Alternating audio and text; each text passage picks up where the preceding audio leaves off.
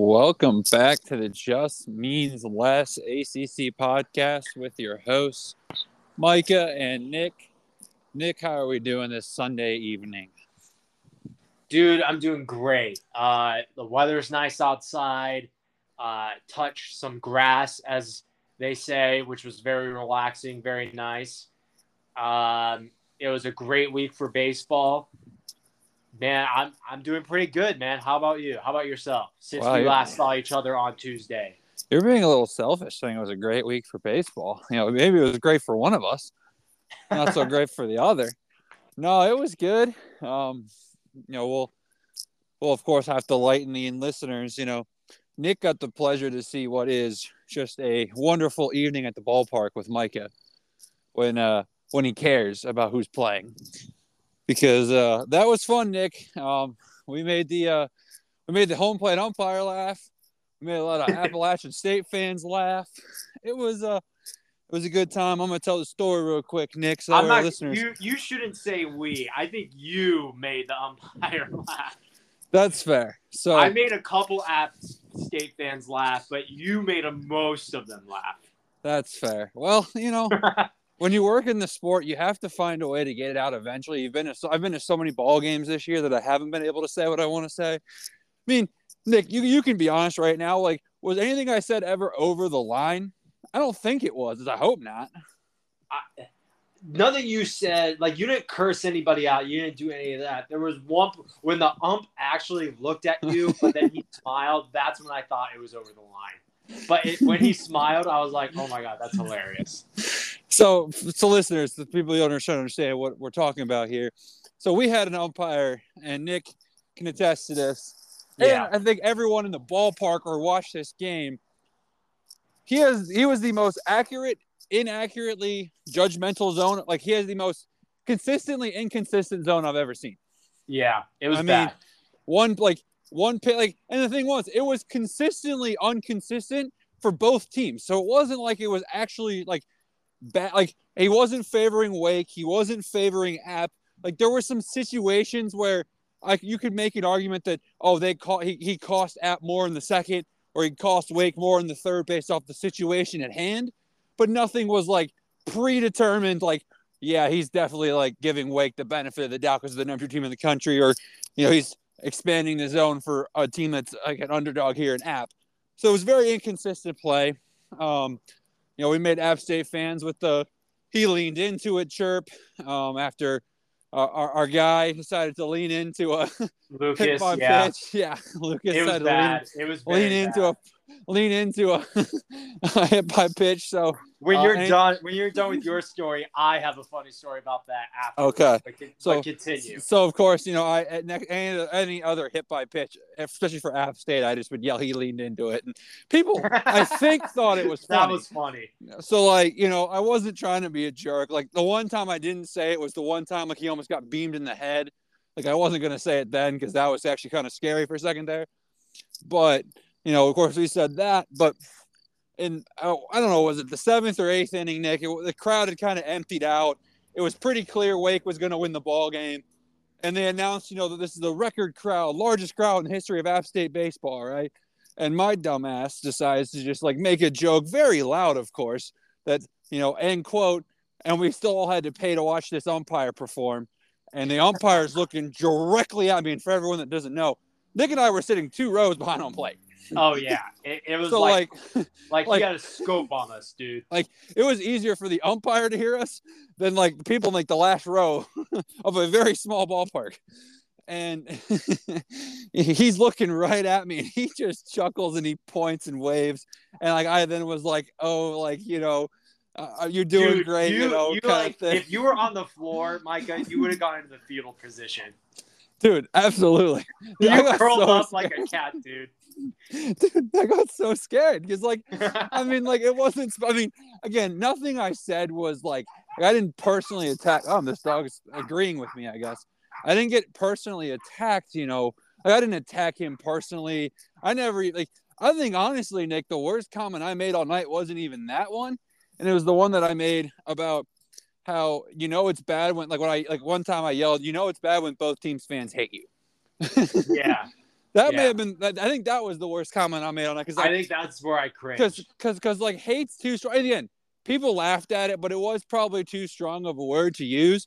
But again, I never got I never attacked the guy. I never was F your mother or anything, nothing like that. You know, it was more just taking shots at him, it's kind of for fun, and good for him for being a good sport because, I thought what I said, the one that made the umpire actually react and kind of laugh, I thought that was actually legitimately funny. That was one of those, if he would have, not that he would, but let's say he had a stick up his butt and decided to toss me, right? I would have been actually pissed if I got tossed for that because I have the right to make that comment.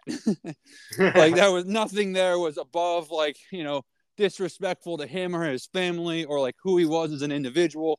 It was more of technically I could defend myself and say, well, how do you know that I said it was a bad thing?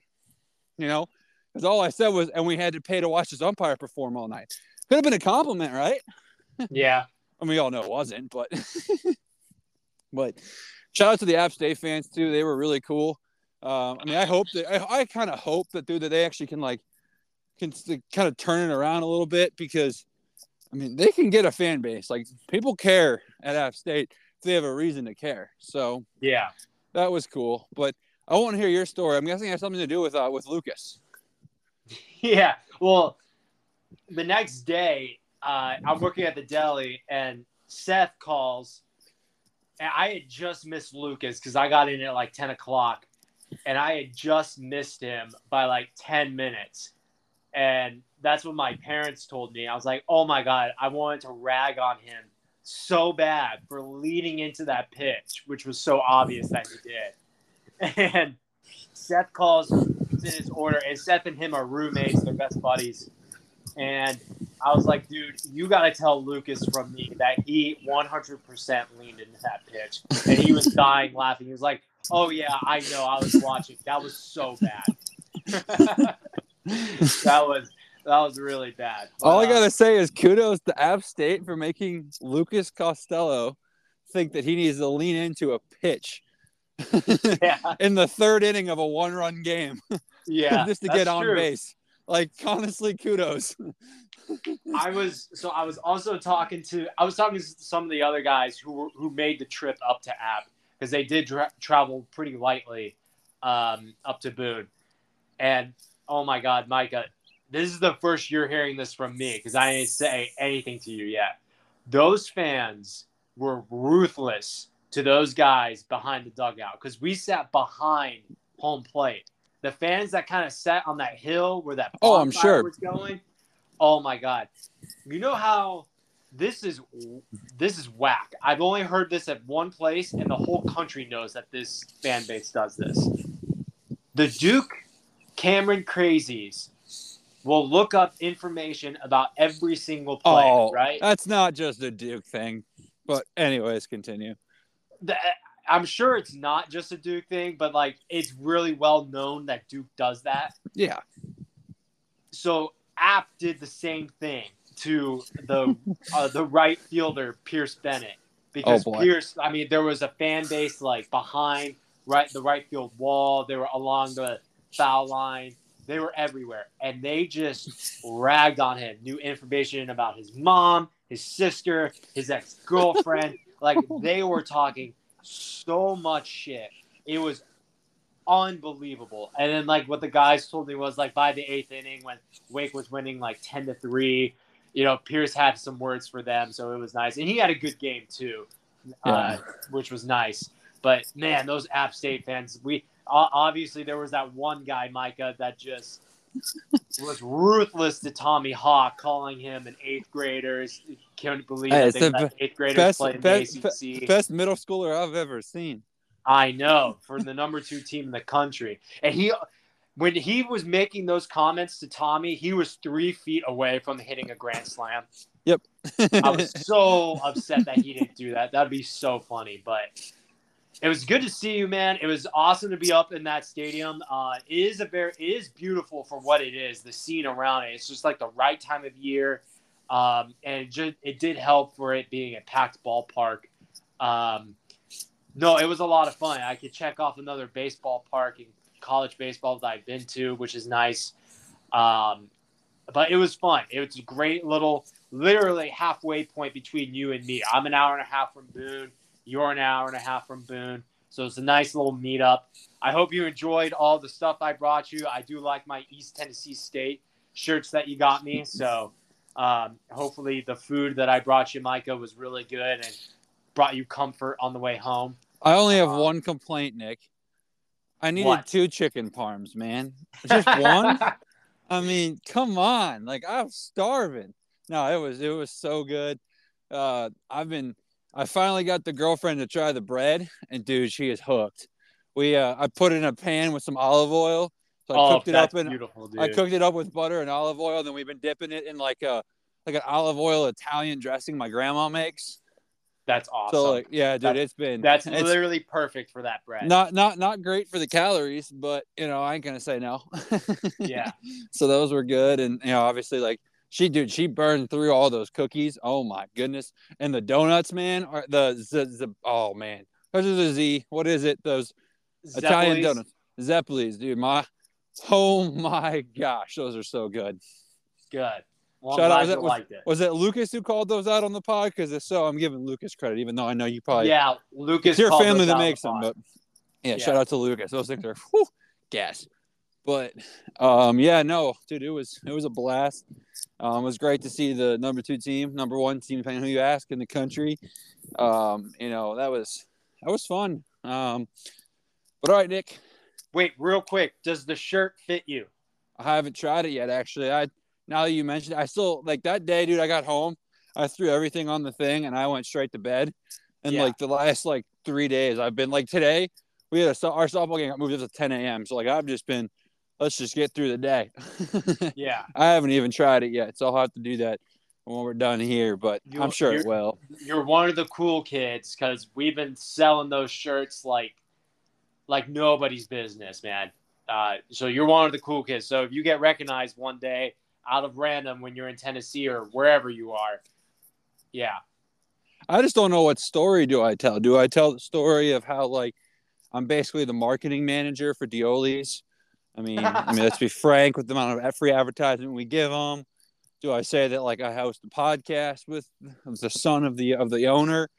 Do I I don't know how I want to say I used to live in Winston-Salem because that's also a factual statement. But I also never had it before when I lived in Winston-Salem, so I'd heard of it but never gone. So I think we'll have to just rock with I'm just best friends with the the owner, or pretend like you're the owner. Perfectly fine with me. Cool. Well.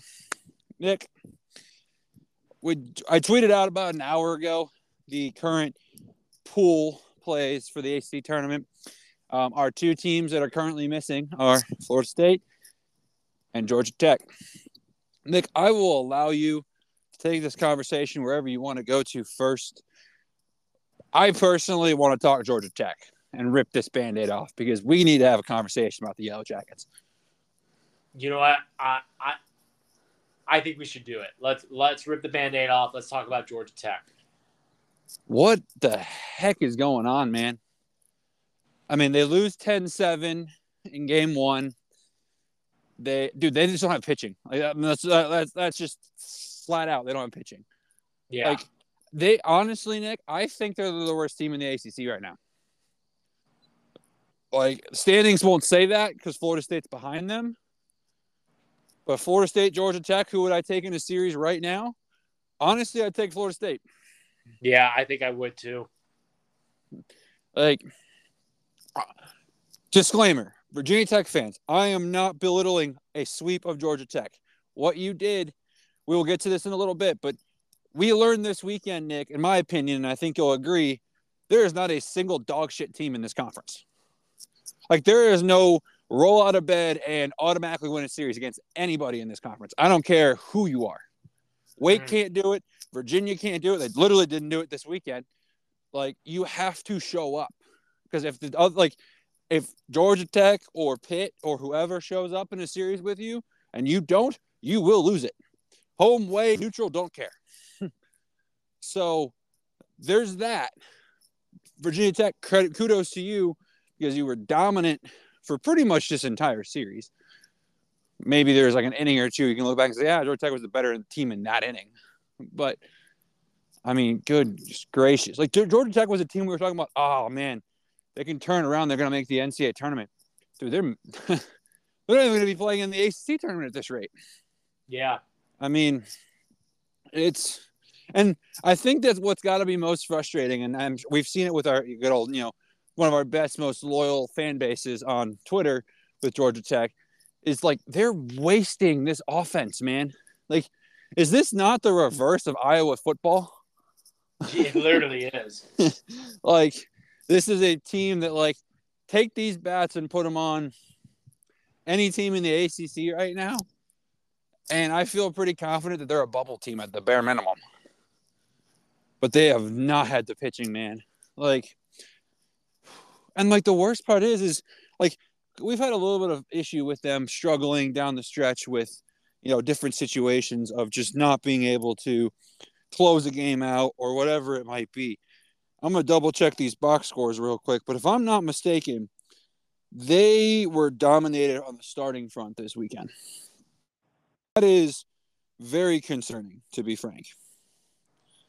So, man, like, I'm not going to lie. I only watched a little bit of Friday and a little bit of yesterday's end of their game when it was already out of hand. I just kind of tuned in just to kind of see if I can get some, you know, tidbits from the game. But, I mean, they were outscored, 32? Yeah, 32-10? I mean, my gosh. Like, Friday, again, was the most competitive game they had. And they're down 6-1 after 4, and down 9-2 after 5. Like, kudos to them for battling back to make things interesting, making it a 9-7 game going into the bottom of the eighth. But, man, they were just, to be very frank, terrible. Yeah. Like, you know, that, like, you know, if we want to talk, I mean, I know you tweeted it out, Nick, but, like, the only team in college baseball this weekend from a, like, hitter standpoint that can be more pissed off at their pitching staff might be Kansas after their game today, where they scored 18 and still lost by 3 runs. I mean, the best part was, Nick, because I watched the beginning of that game when Kansas State got up to a 13-0 lead before Kansas had a chance. Like, Kansas's lineup had not even gotten all the way through yet, and it was 13-0. Oh my God. Like, after 3, Nick, it was 13-7. That's wild. Like, unreal. But, you know, I mean, I want to say that Virginia Tech just proved that they're as good as what we thought they could be, because I do think there is some of that in this scenario here, especially because they completed the sweep. But, and there's the big but, I mean, Georgia Tech, this is awful. And it kind of starts to throw some red flags up to some of these teams, man. Like North Carolina, who kind of struggled to take 2 or 3 against them. Like, you know, you start building, like, Georgia Tech's becoming not a bad win, of course, but, like, I'm not giving anybody credit now that's beaten Georgia Tech this year. Yeah. Like, the only wins that will get any credit from me against Georgia Tech is if you held them under 3 runs. Because then you did something that very few teams can do. Mm-hmm. So, but, I mean, what do you got, Nick? I do want to apologize, too, because I said this to you at the game, Micah. ACC website screwed it up, and I'm looking at it right now. It's still screwed up. They still say that they're playing Auburn on April 18th, and that's the game I wanted to pick for my midweek game to watch out for, which was, by the way, a great game. And I think you would have picked the same thing. I think that's what you told me, with Jackson Finley hitting a walk-off grand slam. Because that was unreal. That was unreal. Their best player, by the way. Yeah. Literally the Shohei Ohtani of the ACC.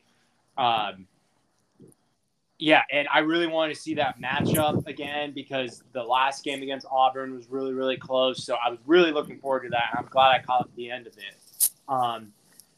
But yeah, man, this is not good for Georgia Tech, and I do feel bad for their fans. I mean, mainly, yeah, because a lot of you guys follow us, and you have a huge baseball fan base. Like, you guys, besides maybe Wake Forest and some NC State, you guys are like right there, and some Virginia as well. You guys are a great fan base to interact with, and they are a really good team. Like, they can hit bombs. They're doing really well offensively, defensively, pitching. It's so bad. I mean, Micah, do you see any hope for them? Like, the schedule is not going to get any easier. They're at Miami, and then guess what? Pitt all of a sudden is looking really good. Duke, they're at Duke. They're suddenly looking really good. And then they have to finish off Virginia. Like, do you see any hope at all? Like, they could fall below Florida State. Nick, I have a terrible, terrible hot take. And by terrible, I mean more so that I hope I'm wrong. Georgia Tech's not winning another ACC series the rest of the year. Dude, that's what I'm starting to feel as well. Like, the Pitt series at home is their best chance by far. By far. I mean, like, it's easily the best chance they've got. But, I mean, this is a program that, I mean, you just talked about it. Like, you know, we feel really bad for and we're always going to have soft spot for programs, you know, that interact with us on social media. And plus, I mean, Georgia Tech's not a rival. I mean, their main baseball account likes our tweets. Yeah. Shout out, by the way, Nick, did you notice that we had 5 different ACC teams, their official accounts, like our tweets this weekend? We had Clemson like one. Yeah. We had Miami like a couple. We had Georgia Tech like one. We had Pitt like one. And we had, oh my gosh, I'm drawing up with Duke like one. There we go. So shout out to those 5 teams. You have minus you, Pitt. Screw you. No, I'm just kidding. But minus Pitt, of course. No, but all 5 programs. Thank you for that. That was really cool. That made me feel special. I mean, follow would have been cooler, but you know, we'll take what we can get at this point. We're just chipping away at it. Yeah. But I mean, dude, this program is like the reason why I feel so bad for Georgia Tech fan base wise is this was their hope, man. Think about it. Football, they had a terrible team. They had a new coach. They have the most difficult schedule in the conference every single season. Like, then they also factor in, like, basketball has been, well, just for lack of a better term, a dumpster fire. Like, this they is just fired their coach again. Yeah. Like, this is a fan base that needs something. It's in a way the watered down version of Clemson, because Clemson's was a lot of hope in all their sports and they've all let them down. But Georgia Tech had nothing right going for them. And like, Georgia Tech fans aren't asking for a trip to Omaha to make everything right. They just want to be competitive. Yeah. And they're wasting this talent. I mean, dude, it's so frustrating because this is a team that I watched them on a Friday night in Louisville. They were the better fucking team. Excuse my French. I'm a little hot right now when it comes to them. Like, they were the better team in terms of the way they were playing the game. But guess what? When it mattered most, the arms failed them again. And this has been a storyline all season. It's very, very frustrating. I mean, isn't their closer? Doesn't he lead the conference in saves, Nick? He's like a save behind Cam Minasi. Okay, so now he's falling behind, but like he was for the longest time there, number one. Yeah. And like that should tell you everything you need to know about Georgia Tech's arms, that like they have that shutdown guy when they truly need him, but they haven't been able to get to him. Yeah. Like whether it be the bullpen arms in front of them, the start, like Nick, I'm going to have to do some deep dives into like true starting pitching numbers and everything like that for all these guys. Like, I mean, maybe if you want to do that tomorrow, if you got some time at work, like I kind of want to know like whose bullpens have been lights out, who's starting pitching. I mean, we already know who the best starting pitching rotation is in the ACC, but like who behind Wake, you know, all that stuff. Like, because this is just, I don't know who to put the blame on in terms of like, is it the bullpen? Is it the starters? Is it a little bit of both? Probably. But this is just ridiculous, man. I mean, again, kudos. Like, we know Virginia Tech can swing the bats, and we know they have the pitching staff to be a good team, an NCAA tournament team. But, I mean, my goodness, it has been ridiculous. But that's kind of all I got in that series. I mean, I'm working on my bracketology, Nick. I think Virginia Tech might actually be in. I haven't gotten to that point yet to look at all the RPIs and whatnot, but I'm assuming their RPI has only jumped after this weekend. And if so, that means they have a top 40 RPI. They're going to be a couple games above 500 now. You know, obviously the series win over Virginia is going to be huge. I mean, in their last three series, they've either split or won against quality teams. So, but I mean, Georgia Tech, like, I don't know, Nick. I guess I'm going to still put some faith in the Yellow Jackets. That I do think that there is a very likely possibility, and we'll talk about the Pitt Virginia series here shortly, but I think there's a very big possibility that Georgia Tech still sneaks into Durham because of that Pitt series. Because, you know, we'll get to Pitt Virginia, but I'm not sure how much I'm putting, like, that Pitt can do that again, if that makes sense. So, yeah. But I mean, that's all I've got on this series, Nick. Is there anything else you want to add? While we are kind of bashing Georgia Tech, rightfully so, Virginia Tech has quietly snuck under the radar in the last couple of weeks and made themselves a respectable team again this year, not only in the ACC, but in the country. Again, you mentioned it. They split the series with Duke. Unfortunately, they had a game canceled, but they swept Georgia Tech. And before that, or I mean, in between, or before the Duke series, they beat you guys 2 out of 3. So it's been looking pretty good for Virginia Tech lately. I think they're a team that could get hot at the right time. So, at about yeah, absolutely. All right, Nick, where do we want to get rid of the second team in this conference that looks like they're just gonna basically? Do we want to talk Florida State and NC State? That way, we've covered the two teams that are currently on the outside looking in for a trip to Durham in late May. Yeah, why don't we go ahead and rip that Band-Aid off too? Nick, you are so lucky. Florida State's bullpen is taxed and struggling, and their arm, like, they're obviously down a starter. They're like, Florida State is injured. Nick, I think you tweeted it. If not, we either talked about it. But I mean, again, the true freshman today who hit the home run to give them the lead going into the ninth. Tibbs, yeah, he's like, a maniac, dude. Kids unreal.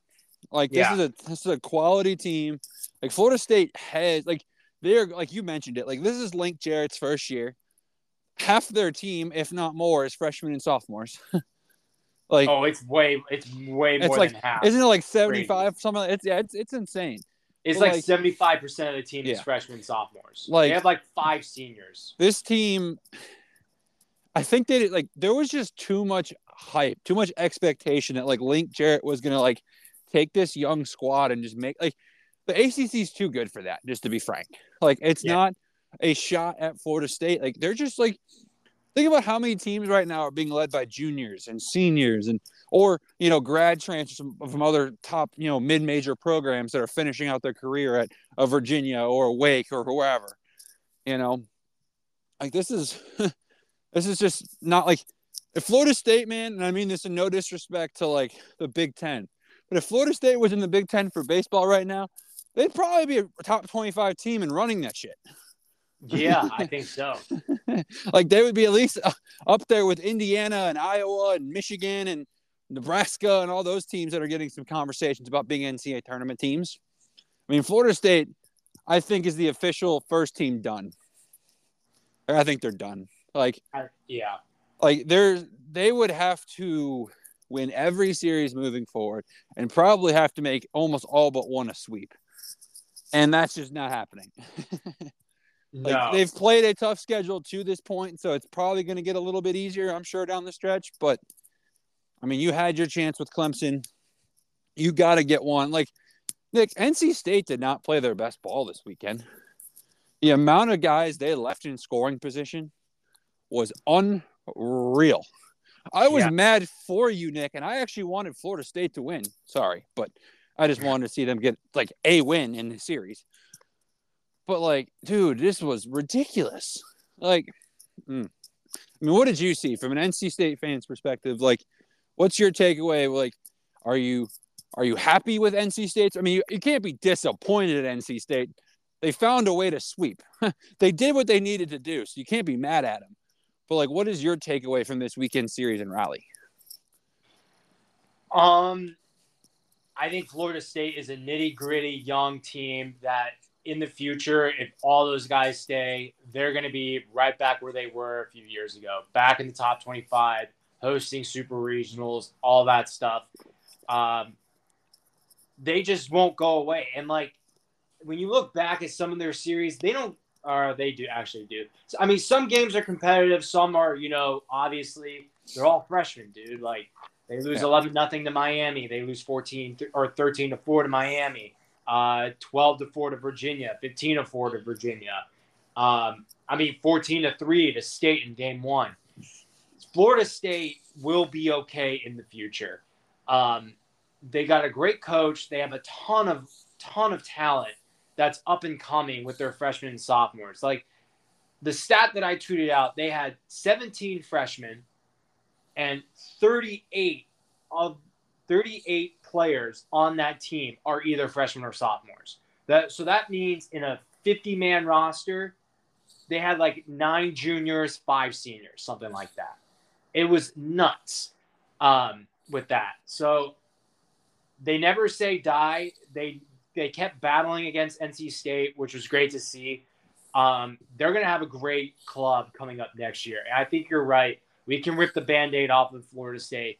Call them done. I don't see this team going to Durham, especially with the schedule. I mean, next they got a red-hot Virginia Tech team that's starting to find their groove. They're at Notre Dame. Then you have to finish off with the top 2 teams in the Atlantic with Wake Forest, and then you're at Louisville. Like, that's not going to be good for Florida State. No. So you can rip the Band-Aid off of them. I think they're done. And as for NC State, dude – I'm just glad the bullpen didn't. I'm glad the bullpen didn't give up a lead or anything like that. I mean, they kind of did, sort of did in that game. Actually, no, they never did. Yeah, they never gave up a lead. No, I mean, they tried. They tried to lose the game today. They definitely did.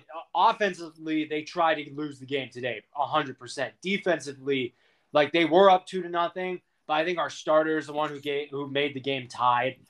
So I don't really blame, you know, State's pitching on that or relief pitching at all on that. Yeah, but in the 10th, man, that solo bomb, I mean, I know it's one pitch, but it was a 2-2 count with 2 outs. Like, credit to them working. Like, they worked that count, and they really did. Like, it was a battle. But, yeah. I mean, he left a meatball. Like, I honestly, Nick, I thought the game was over. I should have known better with Florida State. Like, their arms were fried. I mean, they used 3 pitchers in the bottom of the 10th.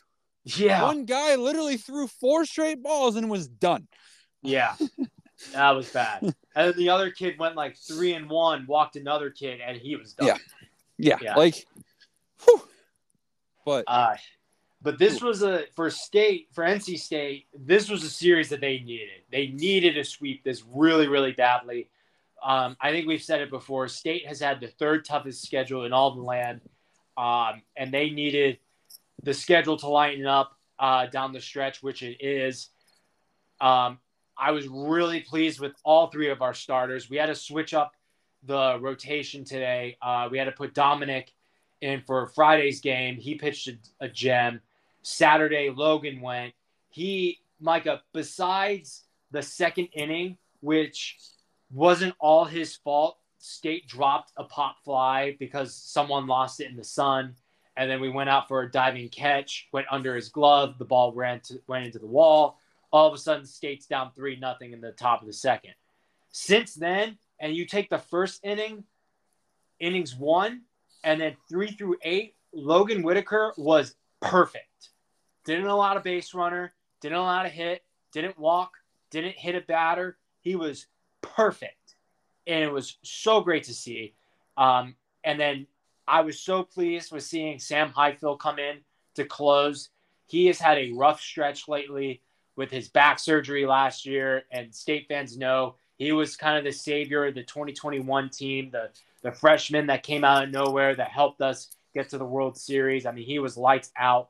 And to see those two, Logan and Sam, come out with a victory, that was great Saturday night. That was awesome. And then today, a lot of guys left on base.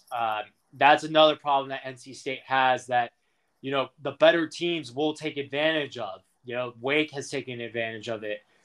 Virginia, Miami, they've all taken advantage of State not being able to score with ducks on the pond. And 14 base runners, that's simply not good, leaving that. And 3 times the bases were loaded. But I also want to give a shout-out to Lou James Gruber, man. That kid is the most underrated ball player in the ACC. Like, even on this ball club, I think he had a huge coming-out party in this series. Like, he was the best player by far in the Wake series for NC State. And then this series, he was lights out. Had 2 bombs yesterday. Just keeps hitting. Makes great plays at third. He is one of the most underrated players in this conference, I think. So State got a great series win, great series sweep. They got Clemson next, which a lot of State fans are hoping will be another sweep. I'd be happy with 2 out of 3 because I know Clemson's starting to get a little hot, but I think State can sweep them as well. We'll see what happens, but much needed, much, much needed. Yeah. Again, kudos to State. I mean, they did what they needed to do.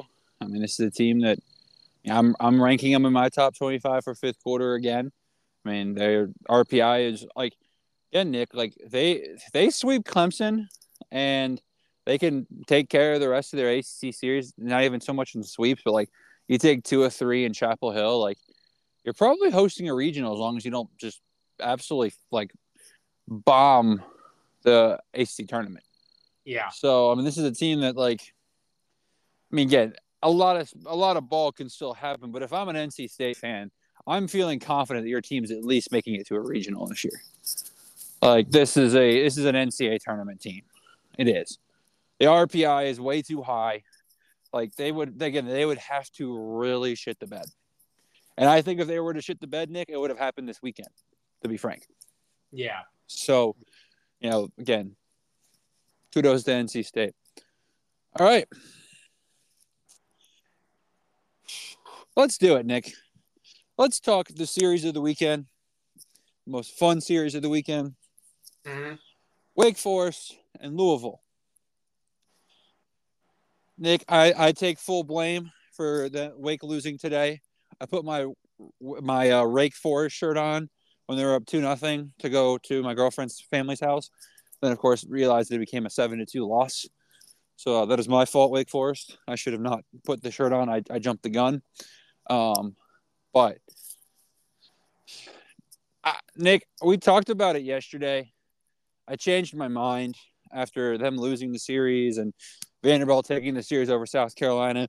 I've decided my top 4 in the 5th quarter, which, by the way, was number 1, LSU, number 2, Wake Forest, number 3, Vanderbilt, and South Carolina is not changing.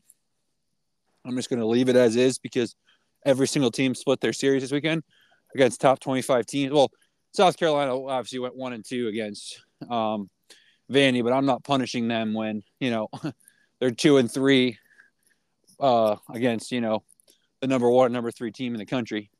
And we're right there to honestly winning this. Like, they should have won the LSU series and they should have won the Vandy series. So, yeah. I'm not punishing them for that when there's no reason to have Florida jump them when Florida literally plays them this week, but or Arkansas to jump them, or Virginia's definitely not jumping them after this weekend. You know, anyways, like Wake Forest, I mean, I was wrong, first off. I had Louisville winning the series. I just wanted to say, if I would have known, and I should have just put the writing on the wall, if I would have known that Sean was the Friday starter and Rhett was the Saturday starter, I would have definitely hammered Wake to win the series. I know that sounds strange because obviously that meant that the number two starter for Wake was pitching against the number one starter for Louisville. But we talked about it last week on the show, and I mean no disrespect to Rhett because Rhett's probably the top MLB draft pick, but Sean Sullivan has been the best pitcher for Wake Forest this year. Yeah. Like, he has been. Just like how we talked about Carson Leggett. Carson Leggett, you know, for Louisville has been their top guy, and he's the Sunday guy. Like, you know, Sean has been the best starter. So now we got a fantastic pitching matchup on Friday in which Wake Forest just came out rolling, man. Like, holy shit.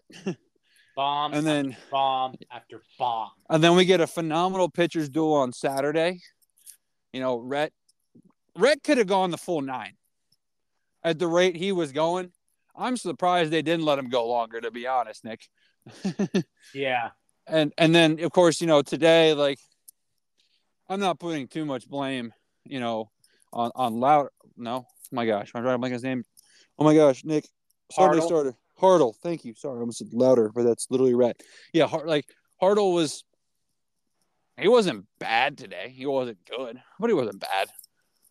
Yeah, you know, if those errors don't happen, you know. Exactly. It changes, for sure. I mean, like, Louisville took advantage of Wake's mistakes today. And that just was plain and simple, like, how it worked out. And Wake doesn't make a lot of mistakes either. No. And Louisville had the better starting pitcher today. Like, when I made my prediction that Louisville was going to win the series, I said Carson Leggett was going to be the reason Louisville won the series. I thought it would be 1-1 going into Sunday. So, no disrespect again to Hartle, but, like, the better pitcher was on Louisville's side. But, again, like, it wasn't a drastic better pitcher. And, like, Louisville had the luxury, too. And, yeah, they played Bellarmine on a midweek this week, but, like, App had to actually use some arms against App. Like, not a lot, but, like, they had to be a little bit more invested than Louisville was against Bellarmine. So, you know, again, like, Wake Forest just proves, like, that they are – again, it's pissing me off that Wake Forest is not getting more discussion for being the number one team in the country, like, from these national media outlets. But if they would have swept Louisville and they weren't the number one team in the country, Nick, I would have rioted on social media. Yeah, like, that would have been bad. I don't know how many series, like, LSU needs to win 2-1, and Wake would have needed to sweep for, like, the national. Like, this would have been the week for Wake to be number one if they had swept Louisville. Because that would have been 3 or how many was that? They swept State, swept Clemson, swept Miami. That would have been 4 ACC series in a row. Yeah, you've sweat. Like, come on. Because, like, that's the thing. Like, what is hurt Wake, in my opinion, was obviously the preseason expectations for LSU, but also too, like, rightfully so. Like, the first 2 ACC series is Wake Forest, you know, takes 2 of 3 against Notre Dame and Duke. Yeah. So, like, yes, Duke and Notre Dame are quality teams, but, like, 2 of 3 against Tennessee or 2 of 3 against Duke. Well, currently, there's a lot more of an argument for Duke than there ever has been, but I think you still take Tennessee in that situation.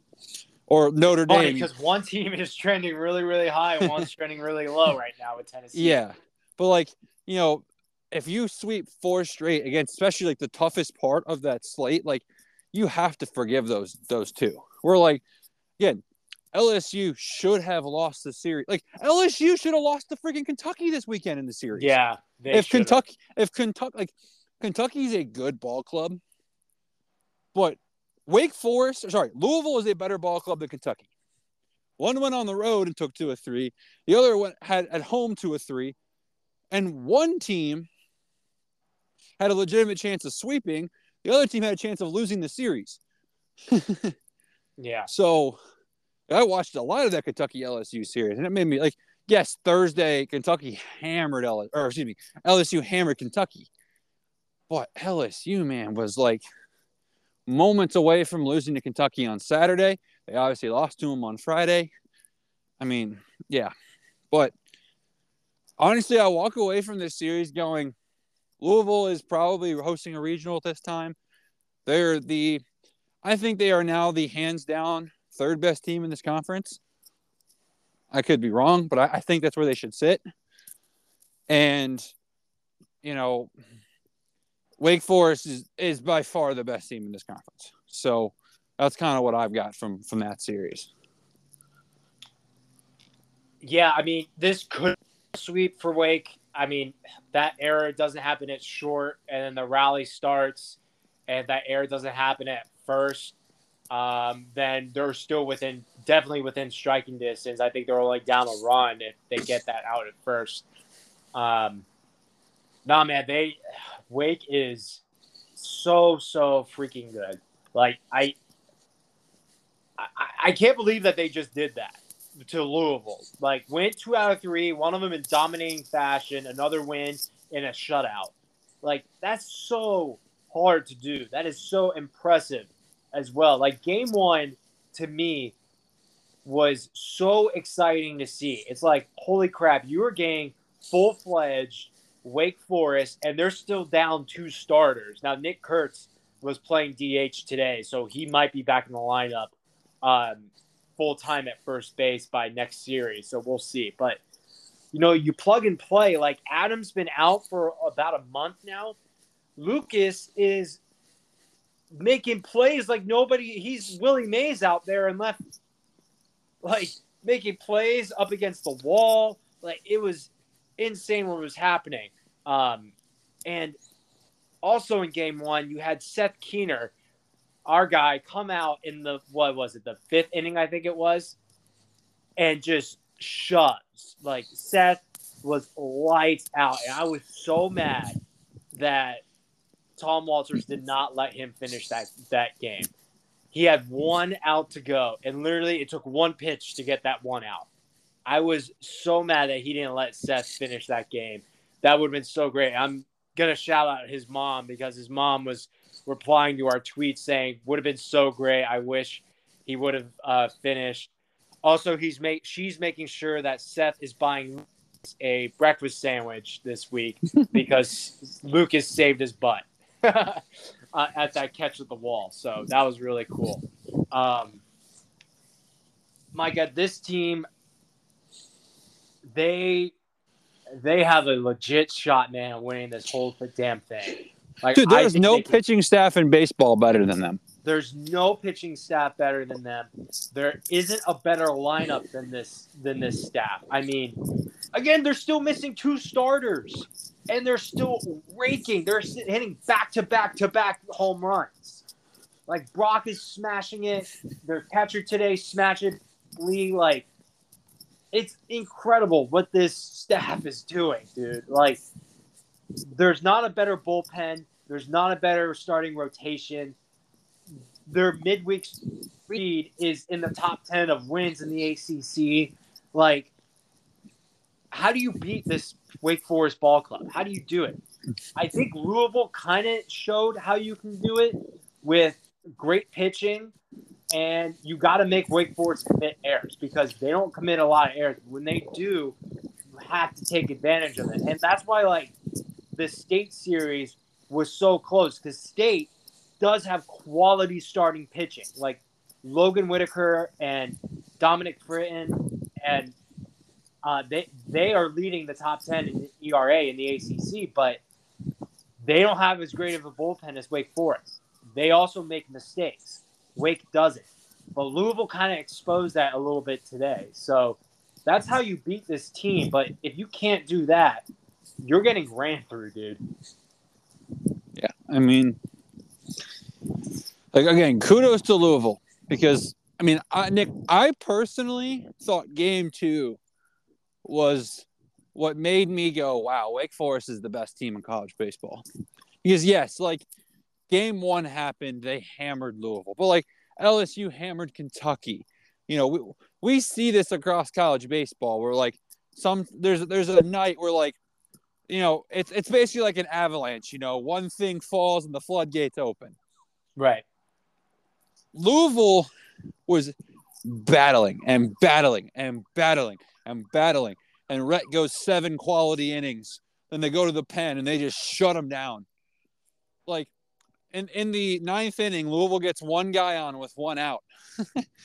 And the broadcasters are going, you know, it's crazy. This game feels like it's over. Like it's not even close, but they get one more guy on, the tying run comes to the plate. Yeah.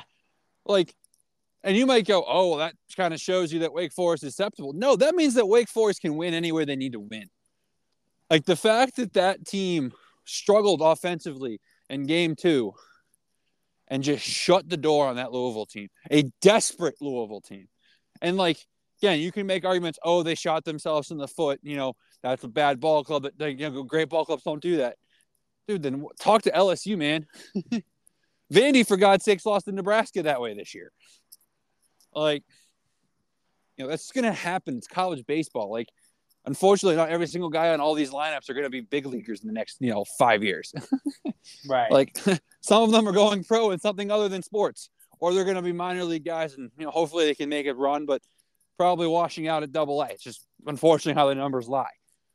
So, like, you know, they're going to make mistakes. So you got to tip your hat to Louisville because, you know, that, like, I'll be pissed, Nick, if Louisville falls out of the top 10. Because, like, what do they actually do wrong? Like, yeah, game one was bad, but, like, you can make the argument that game three washes that out. So then it's just game two was the true rubber match, and the number one pitcher in college baseball, according to pretty much everybody, was just lights out. Like, dude, if Wake Forest has that Rhett Lowder at all in the postseason, Wake Forest might be the team that gets to Omaha without a single loss in a regional or super regional. Yeah. You're telling me this team's got to win 4 or 5 games? And, like, you're telling me that, like, they can do it with Sean and Rhett? And then, again, like, you're not going to do bad with Josh Hartle. So, I mean, gosh damn, that's unfair. Yeah. Like, I feel really bad. Unfair. Like, I feel so bad for the ACC pool plays. Like, right now, of course, Nick, you're Packer in Wake Forest's pool. Like, what are you gonna do? Like, your top guy, like, you need him to be going against Josh Hartle to have a legitimate chance, or you need the Rhett Lowder that struggles. Like, yeah. Or you need Sean Sullivan to return to what Sean Sullivan expectations were, you know, in terms of just being a quality arm, not this lights out arm. Like, that's also, I think, one of the most impressive things, Nick, is Sean Sullivan has yet to look human.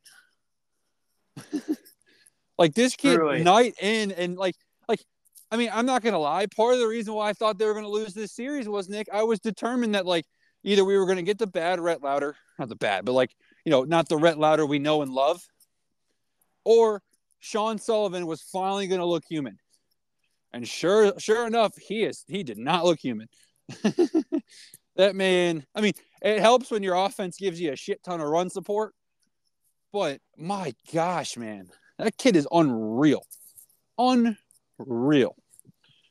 So, I mean, whew, I can stroke the ego of Wake Forest all night, but this is a series where I walk away positive about both ACC teams and just kind of our depth of having top 10 teams, because I'm not upset with Louisville. I'm really not. And I picked them, so technically they let me down. But I'm not upset with them at all. Because, like, they also showed heart, man. They battled. Friday was a little bit tougher, but, like, I mean, they didn't lay down Saturday. And Sunday, you know, obviously today, like you said, they took advantage of the Wake Forest mistakes. And that's what good ball clubs do. Mm-hmm. So, you know, Louisville's got Indiana this week. That'll be in a midweek.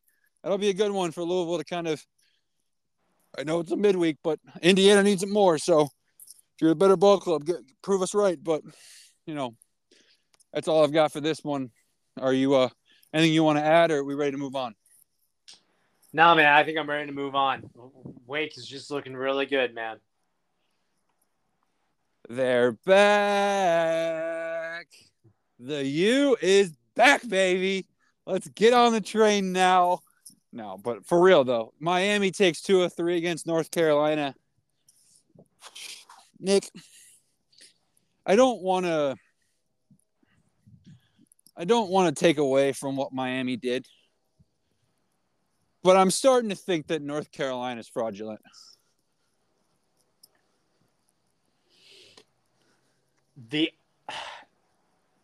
I agree, but I will say every game was one run game.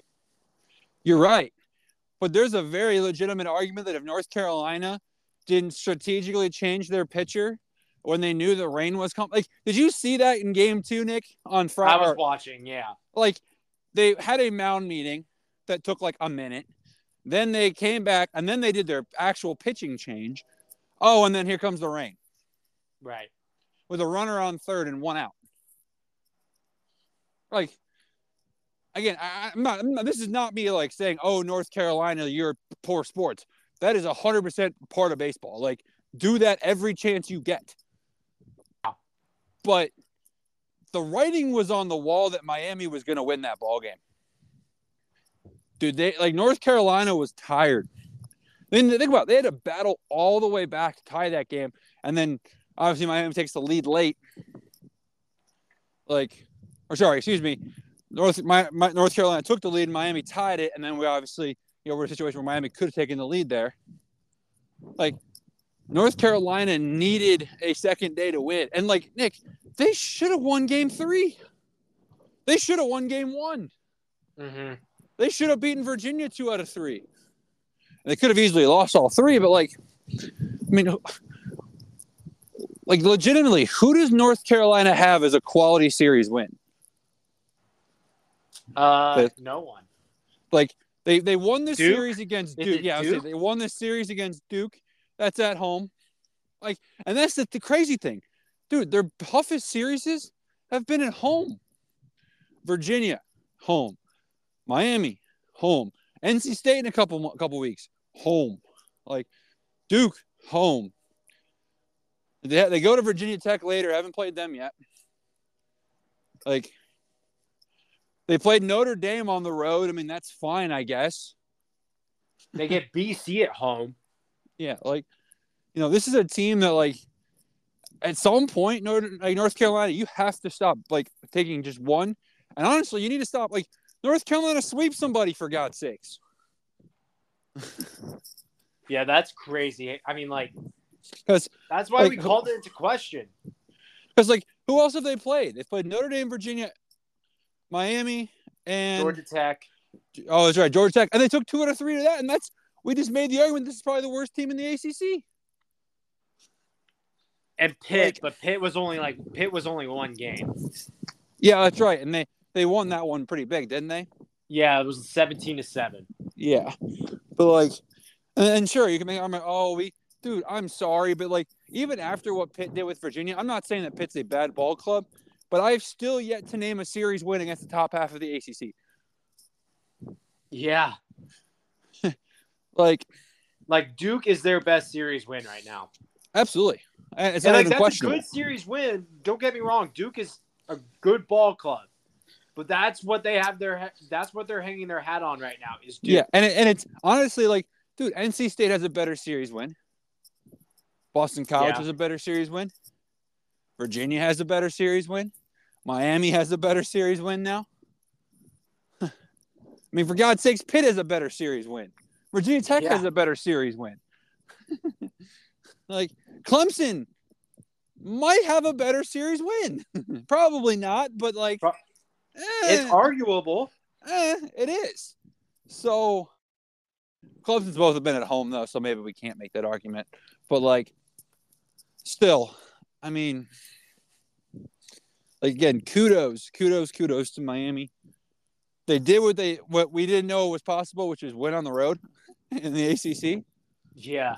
But, like, they did a good job, and you have to tip your hat to them. But, like, this was the series that I walked away going, shit, those might be two like non-top 25 programs, like those, like, you know, that's like the 20 to 35 range programs.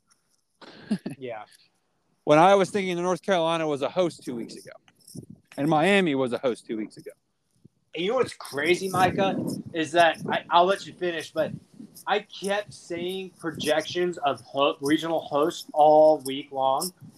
Not one had North Carolina hosting. Yeah. But it's like, again, after the Georgia Tech series, it's kind of come down, like, you know, and like there is, like, I do my bracketology, like, based off what has happened currently. I don't project forward unless, like, again, it's like a conference, like, for example, Davidson currently leads the why am I drawing like on the name of their conference now? A10. A10, but like VCU is probably a better team. But like for now, I'll just keep Davidson there. But like, you know, or Dayton's even probably a better team. But, you know, there's also the argument, like, you know, when I do my projections, I'm normally trying to, okay, what are you doing currently? Like, do I really think that, you know, Coastal Carolina, ECU, and Campbell all should be hosting regionals? Probably not. Probably two of them at the end of the day will host, but this time they're top 16 teams potentially. Yeah. So, like, I think Tennessee is going to fall out of the top 16, but for now they're the 16th team for me because there hasn't been enough data points to prove they shouldn't. But, you know, when they lose their series against Vandy this weekend, hint, hint, you know, they should fall out of the top 16. So, you know, I don't project out like that, but again, like, like North Carolina, man, like I almost dropped them for my top 25. If it weren't for the fact that a lot of top 25 teams lost series this weekend, I probably would have dropped them out. I mean, for God's sakes, FGCU lost the series to Eastern Kentucky. And Nick, as someone that watched Eastern Kentucky Bellarmine in a baseball game, they suck. like ETSU is bad at baseball, dude. And we would probably beat Eastern Kentucky in a series. So bad. Also, Georgia Tech fans, not to scare you or anything, but Mercer just swept ETSU. You already lost a game to Wofford, and ETSU at least beat Wofford once. So good luck with your three-game series against Mercer in May. But, or a midweek. Sorry, I don't think it's a three-game series, just a midweek. But still. Yeah, I think Florida State has a three-game series. Florida State's is the three. So yeah, good luck, Florida State. But you know, for real though, I mean, again, this was by, I think, the most entertaining series though, because every game you could tune into the eighth inning and there was something happening. Yeah, like it was never over. So.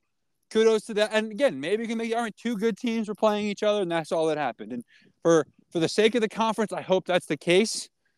But my opinion on Miami has not changed in terms of, oh, like this team screams like a 2 seed or 3 seed in a regional. And, you know, North Carolina just screams. Again, when I say fraudulent, I just mean not a top 20 team. Like they've been all year for honestly probably no reason. Yeah. So, yeah, but anyways, that's all I really have from this series. Anything else you want to add? Not really. I think you pretty much covered it. You know, I'll give credit to UNC. Like, I thought maybe, I mean, I don't know. It's really weird. I guess when you put it all together, how Miami hasn't won a road game yet until this series, and UNC hasn't played anybody, like, I think that was the perfect kind of outcome for these two teams in terms of what we thought could happen, right? Like, yeah. I know I'm not really making a lot of sense here, but the outcome kind of made sense a little bit. Miami won 2 games by 1, and they lost a game by 1. No, I mean, selfishly, like, if you're a fan of the ACC, this was the perfect scenario. Nobody got swept. You know, the value of North Carolina diminishes, but the value of Miami increases. And North Carolina has plenty in front of them and has a lot of goodwill with their preseason rank to be just fine.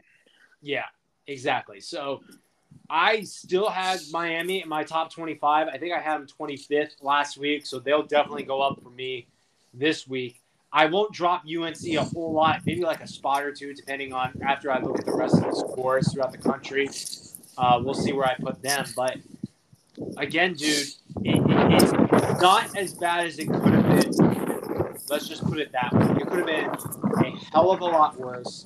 They could have gotten swept. Miami had opportunities to put up a lot more on the board. But UNC still kind of needs to prove themselves. Like, they got Boston College, and they're at Virginia Tech. So your next two series, like, if you really want to be a top 15 team, you have to win both of those. Yeah. No, for sure. Well, Nick, I apologize for the wind. There's a storm coming in, so I'm going to start walking back towards my house. But, you know, let's move on. Let's talk another triangle team. All right, Nick, I'm going to let you decide where this conversation goes because I don't know how I feel. Okay. Is Duke just a good ACC team? Again, both can be true, but I want you to tell me what you think is more accurate. Duke is just a very good top half of the ACC team, or Boston College is finally coming back down to earth? I think Duke is a good top half of the ACC because Boston College battled, and not every game was like – every game was close pretty much. And it could have been a lot worse for BC, but game two, they battled back, and they won that game, which was awesome to see. I think Duke is just kind of, you know – they're the team in the ACC that's flying under the radar. Oh, sure. They are, again, always on the cusp. Like, they are a tournament team if the season ended today, in my opinion. They should be in a region. I think today, after today, they snuck their themselves in it after beating, you know, a number 11 team on the road. Like, they proved it that you're not on the bubble anymore. You after this week, you're fully in. Like, there, I don't think there's any question anymore. You know, like you said, Duke will never get swept, but they'll never sweep. They might lose a series to a team that they're not supposed to, but they also might beat a team that they're not supposed to. So, and this week they beat a team that some people thought they weren't supposed to beat, and they did. And, you know, next week it could be the same thing where, oh, well, the schedule gets pretty hard for them. I mean, like, let me take the Georgia Tech series. 2 out of 3 at home to Georgia Tech come mid-May, and it wouldn't really be that shocking, you know? But Duke has a tough, tough battle in the next 2 weeks with Louisville and then at Virginia. But anyway, I think this speaks more to Duke. And if you're BC, this is just kind of like the inexperience coming in. I think BC will still be fine. Like it kind of reminded me a little bit of the Louisville series. They still battled. Nothing got out of hand. They battled back in game two and won. I'm not worried about BC. See, my thing with BC, and I think this is the best part in a way, if I'm a BC fan to look at it, is you right now scream the most dangerous 2-seed in a regional in a long time. Yeah. Because we know this team is capable of doing it. Like, I think right now, like, yeah, like that's my biggest fear about Virginia, Nick. And in a way, like, I'm not happy about what's been happening over the last 3 weekends. But, like, in a way, get the kinks out now. Like, Boston College, unless they just completely collapse, are not missing the tournament. So, work through these. Like, we're seeing a little bit of the lack of pitching depth. We're seeing some spotty hitting in situations. But, like, they had just had their largest crowd in ballpark history at BC this weekend. Like, they're getting crowds. People are dialed in Boston, which is not, like, granted, the Red Sox kind of suck, but, like, that's always going to be a Red Sox town. And I don't mean disrespectful to you, BC, but there are 2 top 25 baseball teams also within an hour of you with Northeastern and UConn. So, you know, they got a lot to compete with. So, at the end of the day, like, this is a team that I think justifiably so should be a little bit, you know, like,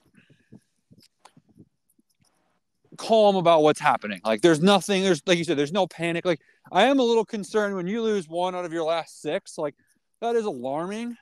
but it's not anything crazy. Like, especially when you've played like in Duke, like this series is more alarming than the Louisville series because again, like at home, it is Duke. Like, you know, Louisville is acceptable, but rebound next week will be fine. So yeah, like the no panic button for me for BC, and then again Duke. I mean, they're gonna be on my when I post my fifth quarter ballot tomorrow, Nick. They're gonna be in my teams considered category for my top 25. So, you know, kudos to Duke for that. But for me, they might sneak in because I considered them last week. They might be in for me. I don't know yet. I have to look around, but I like it. They're definitely a regional team. There's no doubt about that. Yeah, perfect. I love that. But can I ask you a question real quick? Yeah, what's up?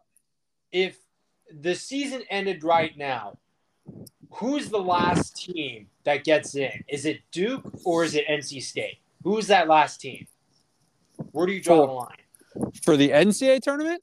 Yes. Oh, dude, NC State's a lock. Okay. My question is it Duke, Virginia Tech, or Clemson? We're about to talk about Clemson here in a minute. But, Nick, I think Clemson's going to be an NCAA tournament team. Man, dude, I'm getting a little excited. They're 21-15. Their RPI is in the top 35.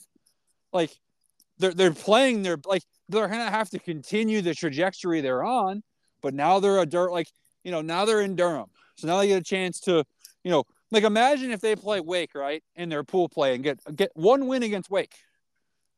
Whew. Like that changes everything for them. So we'll get to them in a minute, but like, I mean, I think Duke, like I would argue that Duke's a lock. Virginia Tech is probably like Virginia Tech and Clemson are the teams I'm debating for who would be the last ACC team in. Okay. Like in terms of, I mean, that's it. Not saying that Duke is a lock, but like I put my confidence level above Virginia Tech and Clemson at this time. But I think Florida State's done. I mean, unless Pitt just goes on some magical run, they're under 500 and like they literally lost to Youngstown State who has 4 wins going into that series this week. So, you know, or that game, excuse me. So, like, you know, they have some really bad losses. So, they're probably donezo. Like, they would have had to sweep Virginia to really change that, like, to, like, a maybe. Right now, it's just still a no. But, yeah, no, I think – I mean, I stop worrying about NC State. Your RPI is 8th in the country, dude. And your schedule's only going to get easier. So, unless you shit the bed – and that's the thing, Nick. You haven't shit the bed all year. Like, Virginia didn't sweep you. BC didn't sweep you. Nobody has swept you, right? No. Well, besides Wake. But, like, that's Wake, man. Yeah, Wake's sweeping close. I'm not worried. Like, if the season ended right now, I know State is in. Like, that's not what I was worried about. I was just asking generally. Like, gotcha. If it ended right now, because for me right now, that's the line, is that State-Duke area right now. Yours is a little bit lower, but that was my genuine question. Yeah, I wasn't worried about, like, State getting in or not. We'll talk about it, but we're an 8-bid team minimum right now. Yeah. So, you'll be okay. But, all right. Let's move on. Let's do Clemson, Notre Dame, and then we'll talk Virginia. That way I can prolong my pain a little longer. Way to battle back. Honestly, Nick, Clemson and Notre Dame are two teams. Like, Notre Dame should still be in consideration for the NCAA tournament. They're not a team. But, like, this was a series of two teams that were, like, flip who the home team is, Nick, and I think Notre Dame wins the series. Like, this was a closely contested series. Kudos to Clemson. They battled after the game. Like, one loss, Nick, I was like, uh-oh. Like, are we about to be writing off Clemson for the rest of the year, too? But, like, dude, Clemson's probably a tournament team. Or, at the bare minimum, man, they're going to be on the, you know, the committees like, all right, here's 8 teams, blind resume, who we got in. And, like, Nick, this is – I hate to say this because I really hate this part of college athletics. If it's Clemson and let's say William and Mary, and I think the teams that would be on the bubble. Oh, so Washington, like those Michigan. Three teams. Yeah, Michigan. There's four spots left, right? Or one spot for those four teams. Like Michigan has a chance with a big fan base, but we're talking college baseball fan base. What team do you want in? Clemson. 100%. So, like, as much as I hate that side of college athletics, it might pay off for Clemson. So that's why I waited so long to write off Florida State, because it's like, that's a brand that if they got hot, the committee would love to have them in. So, I mean, I don't really want to talk that much about the series because, dude, Cam Canarella is just a beast. Clemson, phenomenal. Like, weekend. Like, Nick, I'm half tempted to take an extra day off of work this week to go watch Georgia at Clemson on Tuesday, because I'm already going down to South Carolina Wednesday. So it's like, do I just take one extra day off and go get a hotel in Greenville for the night and go watch, you know, Clemson and Georgia? Would be sick. So, like, because that way, and I mean, I hope nobody from ETSU listens to this podcast, because if so, I might get in trouble for saying this, but our RPI is 231, so I have the right to say this. It would be like the perfect combo of weekend of college baseball, Nick, because my plan would be Tuesday, Clemson, Georgia, Wednesday, ETSU at Presbyterian College, woo! Thursday, Florida at South Carolina. Ooh. Right? Friday, ETSU at the Citadel in Charleston. And then Saturday, Sunday, Southern Miss at Coastal. Dude. So, like, I think you might have to do a little Palmetto road trip, dude. It's like, and like that way my appetizer is just as good as dessert, because I mean, again, no disrespect. Like, this is a shot at both Presbyterian and ETSU. Those are two teams with 220 plus RPIs. Like, not great, Batman. So, you know, but yeah. So anyways, dude, I'm so pumped for Clemson. Like, I am willing to admit that now that Clemson and Wake is out of the way, and Clemson and Virginia, unless I'm just completely tripping, do not play each other, I am now the biggest Clemson fan until the ACC tournament. And I probably will be too if they're not matched up with Virginia or Wake. Like, has Clemson played State yet? They haven't played them, right? They play this weekend. Oh, that. Sorry, Nick. Go Tigers. But is that in Raleigh or is that in Clemson? It's in Raleigh. Ah, shit. You're going to win that series, aren't you? But, you know, still, like, nonetheless, I mean, this is just exciting. So exciting for what we've got for Clemson. And again, like, Notre Dame is not out of the picture yet. Like, they probably needed this series, but they don't really have that many bad losses. So, yeah. That's all I've got in this series. Anything else you want to add? Clemson's starting to get hot, man. And as a State fan, I'm a little nervous playing them as they come into Raleigh next week.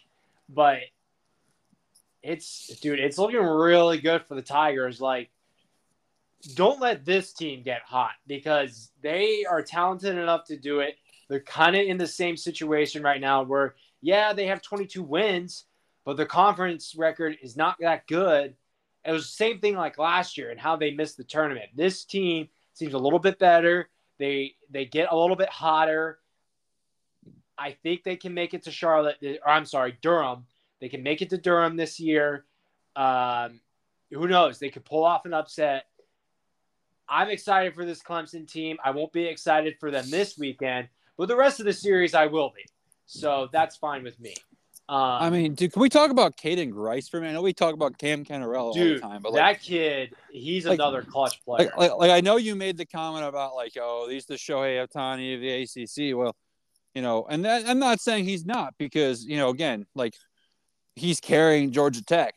But, I mean, for goodness sakes, man, like, Grice, he did not get the win today. He gave up two earned. Like, I think he was either in line for the loss or it was tied or whatever when he left. But, like, he single-handedly beat Florida State last week between his pitching and then his grand slam.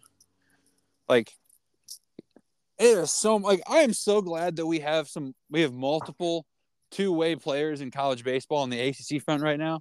And, like, I'm a little sad, Nick, that I will not get to see Jake. I don't know. Contaglione. I can never say his last name right, from Florida, but Caglione. I think it's Caglione. Anyways, you know, because he pitches on Saturdays, but like he'll still play on Thursday. Like we have some really great two-way players in college baseball right now, and we have two of them in our conference. Fortunately, on teams that have been struggling, but we have two in our conference. So, yeah, I mean, whew. They said don't let this If Clemson wins this series, like I don't want to ruin this for you, Nick, but if you lose this series to NC State this weekend, or excuse me, if you guys lose to Clemson this weekend, I'm afraid the national media is going to take it as NC State's overrated. And that's not how it should be. Because you and I both know if Clemson wins this series, it's because they've woken up. Yeah. Which, by the way, Nick, I'm curious if we can find a prop bet on the over-under of dropped fly balls in the outfield for NC State, because like if you put it at anything less, like if it's one or less, I'm taking it easily. Yeah, we're guaranteed one a weekend. Probably guaranteed two a weekend. Like, I mean, I guess the sun in at Doak Field is just unreal, I guess. I just said but three times. Good gravy. So, yeah. That's all I've got. Nick, I'm ready to rip the Band-Aid off if you're ready. I think you need to vent a little bit. So just go ahead, Micah. What's going through your head with this Virginia team? Bleep. No, I'm kidding. Virginia, honestly, it was frustrating. It was because I said they were going to sweep. I'm not surprised they lost one. Like, it's just the ACC. And Pitt has been that team this year that just does not get swept. Minus, again, the one-off against North Carolina. But, I mean, even today, Nick, Virginia, they finally woke up late. If not, they were by Pitt. The pitching was not great. It was very, very similar to what we saw against Virginia Tech, to be frank. And it was very alarming. But, dude, Pitt's pitching staff, their starters this weekend were unreal. Unreal. Like, they pitched out of their minds. Like, dude, I mean, my only thought process right now is that Pitt just did not throw a single one of their quality pieces. I need to go back and look at the box score against Kent State or Youngstown State. Because... dude, you would not have thought they played two mid. Like, both teams played two midweeks, and both had opposite. Like, Virginia literally run ruled both their midweek games, and Pitt lost both their midweek games. And Kent State's probably the MAC's best team in college baseball. Like on the MAC, like they'll probably make the AQ for the MAC. But I mean, Youngstown State is awful, like terrible baseball. Great mascot, gotta love a team called the Penguins. But oh my goodness, man. So, honestly, like, Virginia, why am I drawing a blank? I already knew this, and now I'm drawing a blank. I literally was about to talk about it. Virginia goes to Notre Dame. Yep. Virginia goes to Notre Dame this weekend, and that will tell me everything I need to know. Because if they go and take the series in South Bend, like, dude, it's college baseball. You're going to lose some games, and, like, this was a wake-up call, man. Like I said, like, I think we learned this weekend that there is no team in the ACC you can just walk in and just say, yeah, like, if we don't show up, we're just going to, you know, we're still going to sweep, no problem. Like, dude, Wake couldn't walk in to Georgia Tech right now and sleepwalk and not and sweep. And they're by far the best team in this conference. Like, you have to be on your game. Like, Virginia today, down like the positive takeaway I have is down the stretch when I think the light bulb signs or whatever you want to call it We're going off that, holy shit, we're about to get swept by an under 500 Pitt. Virginia turned it on. And, like, credit to Pitt. Like, Virginia took the lead.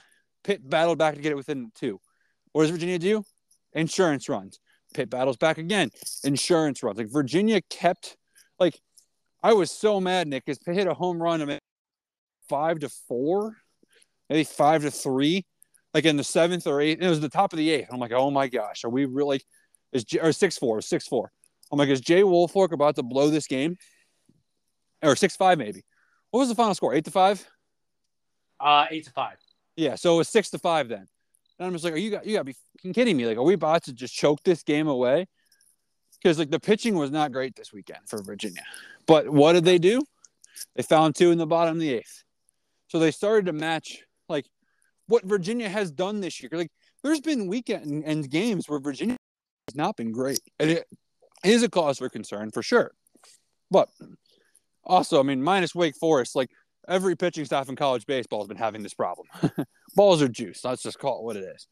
But, but you know, honestly, man, I tip my hat to Pitt. Like, the only frustration I have, Nick, about this whole thing is the fact that Pitt lost to Youngstown State and Kent State in the midweek. Like, even if Pitt would have just lost to Kent State at Kent State in the midweek, you know, the Wednesday before going to Charlottesville, fine. Yeah. Like, midweek crap happens all the time. It is what it is. But that Youngstown State loss at home, like, and the worst was I called that on the podcast. I was like, wow, watch this Pitt team, like, struggle in the midweek. Because they lost, you know, when we recorded on Monday night. So they lost on Monday. And I was like, Kent State. They sure enough they did. But, like, again, I'm frustrated and sad as a Virginia fan because that's just not a series you want to lose. But as a fan of college baseball and the beauty that is, like, the grit that it takes to play this game, Pitt showed that. Like, they literally, like, they won because of heart this weekend, just to be frank. They wanted it more than Virginia did. Yeah. And for that reason, I'm not that upset. Like, I'm upset to get at Virginia. Like, hey, you gotta want it. But, like, again, Virginia's the number 5 team in the country, and the Pitt Panthers are floating right now. Like, their RPI was like 137 entering the game. Now they're in the top 100 again. So shout out to Pitt. Because I was so mad, Nick. Remember I tweeted out last week or maybe a week and a half ago, like, Virginia and NC State were the only two teams without quad 3 and quad 4 losses. Well, technically, when they lost 2 games to Pitt, when they lost the first game to Pitt, they finally got their first quad 3 loss because Pitt was outside the top 100. And then they bumped back up. They beat Virginia again. So I was like, ah, shut up, Pitt. Just helping us out here. Yeah. But giving us that quality loss. Thank you, guys. But, no, I mean, seriously, though, Virginia's RPI is still 6th or 7th right now. Like, they're still in the prime hosting condition. You know, at the end of the day, you just want to be a top 4 seed in the AC tournament because any 1-1 split automatically goes to you. So at the end of the day, you're just trying to win the ball games, man. Like stay where you're at, Virginia. Like, go to South Bend, take care of business. I'm just more intrigued to see, because I mentioned it earlier in the show. Like, I don't know if Pitt can sustain that, man. They were so good. Like, maybe they can, but I do think now there's a much more. There's going to be a lot less lot less likely that teams are going to sleep on Pitt now. Yeah. Like, because they're going to go, like, any coach could go top 5 team in the country, lost the series, could have gotten swept. So, yeah. That's kind of really all I have. Like, darn it, Virginia. But regroup, go to South Bend, take care of business. Well, I'll pretend like it never happened. Yeah, like, if you're Virginia, I'm not worried. I think you just got – you caught Pitt at their best. And I think when Pitt's at their best, like, they're a talented group. They really are. Like, I'm waiting for this Pitt program to break out at some point. I remember in, 2021, they were in line to host a regional. And they got swept by NC State. and then they got swept by a terrible Wake Forest team that didn't even make it to Charlotte that year. Yeah. And then what happens? They fall out of the top four seeds, or at least at the top, six, at least in the ACC, and they fall all the way to 9. Yeah. And then they don't even get a win. So since then, I've been waiting for Pitt to break out, and they just haven't. And they have sparks here and there. Like this weekend was a spark. It was nice to see, but can they sustain it? Well, dude, you got West Virginia, which is a quality team, which would be a big win for them. Yes. And guess what? You got Wake coming to town. And then they have a random series against Cal Berkeley, which is funny to me. But, they have not the worst schedule in the world after Wake. They're at Georgia Tech, Miami, at NC State. Like, it could be a little bit worse. That is pretty bad. But, I mean, if for some weird reason, Pitt can sustain this, which I think I'm with you, my guy. I don't know if they can. If they can... they're looking at a number 9 seed in the ACC tournament and could potentially pull off an offset like they did last year. I mean, they're the 10 seed, right? They're the 10 seed right now. Nick, I don't know if you've looked. I mean, I didn't I should have posted the records with the, with the pool. Pitt is 1 win away and a loss from NC State, and they're a game and a half back of a 5. Yeah. So it's pretty Virginia is only 3 or and a half games back from being an 8. So there's plenty of baseball left for that to happen. I know. So, and this team can get hot when they're in Durham. They did it last year. They went to the semifinals. Yeah. They got out of that whatever group they were in by going 2-0. So you never know. Yeah. Well, all right. That wraps up this week's games. Past week's game, I should say. Let's talk midweeks, and then let's predict our series, and then let's call it a night, Nick. So, midweeks. I think it really comes down to 2 games. And we've talked about both of them already, or at least mentioned them. So, selfishly, I will take Georgia and Clemson just because I'm hoping to be there. However, Pitt, West Virginia should be up for conversation. Gotcha. So is that what you're taking, Clemson and Georgia? I am. Okay. I will be – now, did you say that Louisville is playing Indiana this week? Yes. Or is it Kentucky? I think it's Louisville. I'm almost positive it's Louisville. Let me check. So ACC – oh, wait. I'm stupid. Yeah. Oh, wait. Yeah. Okay. You're right. I was looking way farther ahead of the schedule. Well, I can tell you what my midweek game will be for May 9th. So I'll let you know about that when we get to it. But I'll take Louisville at Indiana. Indiana is one of the better teams in the Big Ten. Big Ten, not a baseball conference, really. They have a... they'll probably get, 4 or 5 teams in, Nebraska, Michigan, Indiana. I think they get 3. 3? But... Is it those 3 that I just said? Yeah. Ooh, I forgot about this midweek. Ooh, I might change it, Nick. Who do you have? William and Mary at Duke. Did you see that William and Mary won their series against Elon this weekend? That's huge. That's huge. I mean, Charlotte, North Carolina, that's actually at UNC, but Auburn, Georgia. Oh, darn it! I just fell for it, Nick. I fell for Auburn, Georgia Tech, but we got UConn, BC too. I mean, oh goodness, this is a lot better midweek slate than we had last week. That's for daggone sure. Yeah, but I'm still sticking with Georgia and Clemson, but Duke, William & Mary, honorable mention for me. But continue on your beautiful selection. Yeah, so I think I'll go Louisville, Indiana. Louisville needs this kind of win just to kind of build up a little. Not that they need to. I mean, granted, they swept Boston College last week. They ran into a buzzsaw of Wake Forest. They were lucky to get 1 out of that. They're a talented team.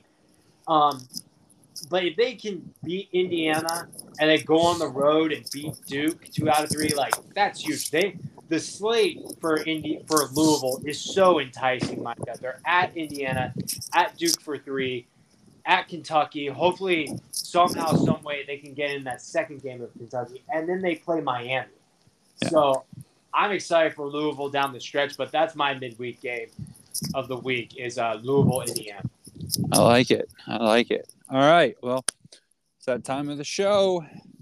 We pick the ACC weekends.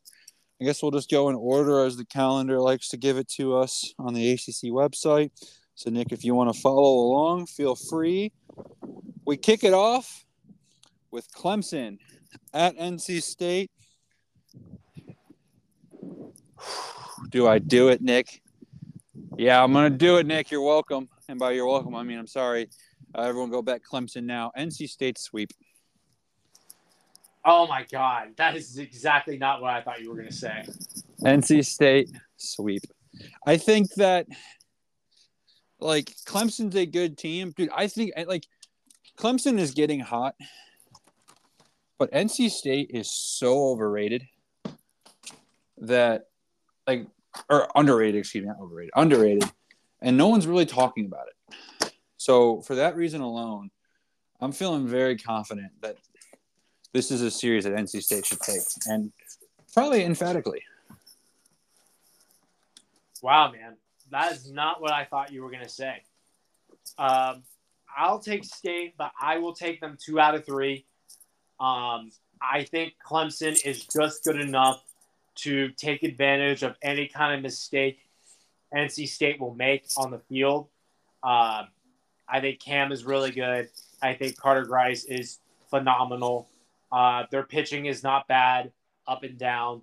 I think State can take advantage of that bullpen, but we'll see. I mean, State starters have really ran into a groove lately, and if it really just comes down to the errors and timely hitting. If we can do that, State can sweep this, but I think Clemson's just good enough to take advantage of a game where State isn't on their A game.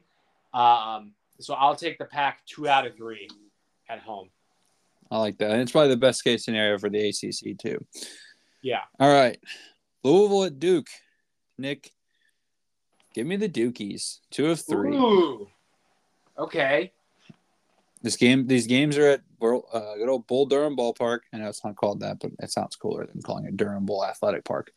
But, you know, I'm still not sold on Louisville. And I think, like, Duke does not have that signature win yet. Like, they didn't win the series against Carolina. I mean, obviously, like, they split against Virginia Tech in the 2 they played. I mean, yes, the BC series is nice, but unfortunately, I kind of feel like people are like, I don't know if that's getting talked about enough in college baseball, to be frank. Like, I haven't seen a lot about it. So, like, I think if they could do it back-to-back weekends between BC and Louisville, you know, that's gonna speak volumes for who they are as a program. So, give me the Dukies. All right.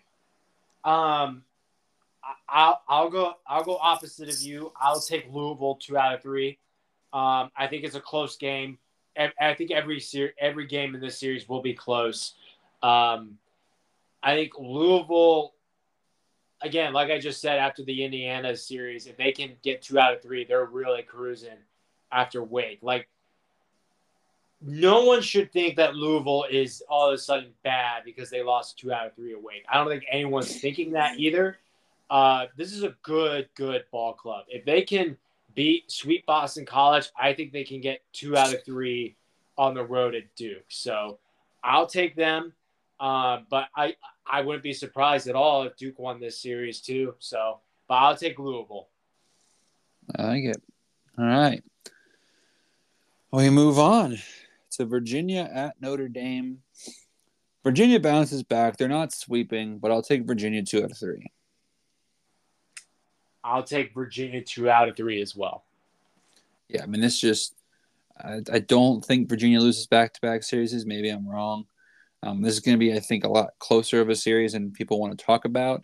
Notre Dame's going to be frustrated because they, rightfully so, could believe that they should have won that series, both against North Carolina but also Clemson this past weekend. So, it's, but again, Virginia should come in, hopefully come in a little fired up too after what happened this weekend against Pitt. So I don't expect Virginia to overlook this series. But Boston College at North Carolina, which, Nick, is actually my series of the weekend in the ACC, because these are two teams. These are two teams that are top 25 teams, trending in the wrong direction. Something's got to give, and unfortunately, I think North Carolina takes 2 of 3. I really do think that, like, I'm not saying BC is overrated, but they might honestly be just a 3 seed in a regional, man. Like, that Tennessee win is looking less and less impressive as the days go by. And, you know, again, they lost to UConn but beat Northeastern, like, you know, or maybe it's the other way around. It's one or the other. I know that. They didn't win both. But, you know, they struggled in their midweeks this past weekend against both Harvard and – who was the other one? Was it – BU doesn't have baseball, but is it Dartmouth maybe? Another Ivy League school. But, like, they struggled – Dartmouth. Yeah. I think Dartmouth on the road and then Harvard was at home. But they, you know, they struggled in their midweeks. They, you know, rightfully so, did not look very good this past weekend just in general. You know, from a standpoint. And I mean, again, if you ask me to run back that Virginia Tech series, dude, I'm probably taking the Hokies. You know, run back some of these series, and it's just, you know, I think they run back the NC State series, man. I think you guys take it in 2 or 3. So I think right now they're in their valley, and I don't think they're done, man. This is still an NCAA tournament team. This is still a team that, like, come tournament time, even come ACC tournament time, I'm going to be, you know, putting a spotlight on. But right now, they need a get-right series, and North Carolina is not the right team, especially on the road, to be getting a get-right series with. So give me the Tar Heels in 2 or 3. Yeah, I think I'm going to join you on this one. I was going to go BC, but I think for the pure fact that this is at home, and I don't know why, Micah, maybe you know this. I don't know if you probably will or not. Game 2 is in Raleigh on the ACC website, so I don't know why that it says that. Maybe that was an error, but it has said that for the last couple of weeks. Don't know why. But yeah, I think you put it perfectly. Both teams are trending in the wrong direction, especially BC. I think this will hurt BC more if they lose this than it will if North Carolina does, because, you know, North Carolina loses to BC 2 out of 3. Well, BC still has a lot to hang their hat on. Like, Carolina just ran into a great team, but if BC loses, everyone's going to think they're frauds. They've lost 3 series in a row, which Carolina has not. I think this is more detrimental to BC than it is Carolina at the moment. So I think UNC wins purely based off of it's at home. Yeah, and just so you're aware, it's Zach Gallen bobblehead day at the Bosch, so definitely not playing in Raleigh. So shout out to the ACC. They clearly, you know, it really does just mean less, man. Plain and simple, just means less. Yeah. But yeah, no, I like the takeaway there. Wake Forest and Pitt. Oh, this is tough, Nick. Give me Wake Forest 2 of 3. And by tough, I mean, like, will Wake Forest sweep tough, not will Pitt win this series. I think, like, Pitt has yet to be swept this year because it's in Pittsburgh. They're going to be riding some momentum. I want to think they'll get one. So give me Pitt to take 1. This is probably a terrible take. But, I mean, if Pitt pitches anything close to what they did against Virginia, again, like, they don't have the better arms in any of the starting pitching matchups. But if, again, we get a more rocky Rhett Lowder, or if Sean Sullivan comes back to, like, being a human, then maybe we're at a situation where Pitt gets 1. So, and I also think, too, there's going to be a really great crowd on hand because, you know, Pitt fans, I mean, I hate to say it, but they're very bandwagony. And this is the perfect time to hop on the bandwagon if you're a Pitt fan. So, especially if they can beat West Virginia in the midweek at home on Wednesday. But that's a Wednesday game. Is that correct? Wednesday. Yeah. So, yeah. Give me the Deeks, but 2 or 3 sounds right to me. I'll take the Deeks in a sweep. I think this is like Wake's easiest opponent. I'm sorry, Wake's easiest opponent so far this year, and I think they can take advantage of that. I disagree. They had Notre Dame at home, but still. True. Yeah. That there is that. I still think this is the easiest, in my opinion. Pitt has some pretty bad losses. They have a losing record. Although I will say, you're right when you say West Virginia, that game will be huge for them if they can win that and keep riding momentum. Then Wake might run into an issue, but I think this ball club is just too good for that to phase them. I'll take the Wake Forest in a sweep. Okay. All right. 2 more series remain. Georgia Tech heads to Miami. Give me the Canes, and they sweep them. Ooh. Wow. I mean, Miami is done. I mean, they swept NC State at home. So why can't they sweep this struggling Georgia Tech team at home? They won 2 out of 3. I thought they swept them. No, nope. They swept them. You sure? I am 100% sure. You sure? State actually should have won 2 out of 3 if we're being frank. Hold on. I'm almost positive you're wrong. Let's see. Oh, they did. That's where they got killed on Sunday. You're right. They swept Virginia Tech. That's who I mixed up. My fault. And they swept Florida State, but that doesn't, again, not mean much. Okay. Sorry, NC State fans. I didn't mean to write you guys off like that. But still, they took 2 of 3 against NC State that they can easily sweep Georgia Tech. Yeah, I can see that happening. I think something's got to spark for Georgia Tech. Like, I would hate to see them get swept 2 weeks in a row. I think they can get one. I'll give them, for all you Georgia Tech fans that listen to us, I'm going to give you 1 at Miami. I think you can get it done. Man, a pity win. Brutal. We've stooped that low for these guys now. Those poor Georgia Tech fans. All right. We move on. We've got 1 series remaining. Virginia Tech heads to Florida State. Dude, this feels so like my gut's saying pick Florida State. I hate that. Me too. Like, because I don't know, man. Like, Virginia Tech is playing a lot better ball, and I think they're the better team. But, like, Florida State is Florida State, and it's in Tallahassee. And, like, yeah, screw it. Virginia Tech takes 2 of 3. I kind of like the way the teams are trending right now. I would say sweep, but Clemson only took 2 of 3, and like sweeping in Tallahassee would be very impressive. So give me the Hokies in 2 of 3. But man, my gut is like my body's like no, take Florida State, take Florida State. I'm just gonna use my brain here. Give me Virginia Tech. Oh.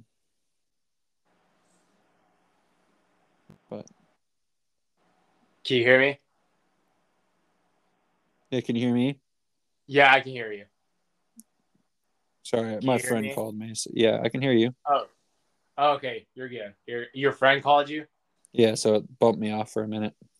We'll tell him that I'm taking the Hokies 2 out of 3 as well. Okay, I'll let him know. He's a Louisville guy, so I don't think he'll care too much. But I'll let him know that that I have Duke winning 2 of 3 against Louisville. But yeah, so, I mean, this is a lot lighter of a slate than it has been, but that's the great thing right now about the ACC is that there's no such thing every series is meaningful right now because nobody's out of it. Like, again, if you're in the top 10 of the ACC, you're in the NCAA tournament consideration. Yeah. So, and nobody's really out of the top 10. So, yeah, I mean, yeah, unreal. Nick, that's all I've got. I mean, this was a good weekend of ACC baseball. It was. I think we're we're trending into another great series in general. So, again, that's all I've really got. Is there anything you want to add before we call it a night? Not really, man. It was a lot of fun seeing you up at App. Again, great time. No, just another great week of ACC baseball, a great week of baseball in general. I was able to catch some other series. LSU, Kentucky was awesome. I caught Ole Miss, Mississippi State. That was just college baseball at its finest right there. I thought that game two was amazing. Just that whole atmosphere was great. A lot of great college baseball just all around. Alabama, Auburn. It's a shame. One of the Big Ten series I was kind of looking forward to got postponed. I think it was Rutgers and somebody else. I don't remember. But no, it was another great week, man. And I can't wait to do it all over again. Yes, sir. All right. Well, Nick, you would be sad to know that the closest seat I can get directly behind home plate for Clemson in Georgia is like 6 rows back, and it's $40. So that just will unfortunately not be happening in terms of like me being able to chirp the umpires, but that's okay. You win some, you lose some. But as always, everybody, thank you for listening. It just means a little bit less here in ACC country. And as always, go ACC.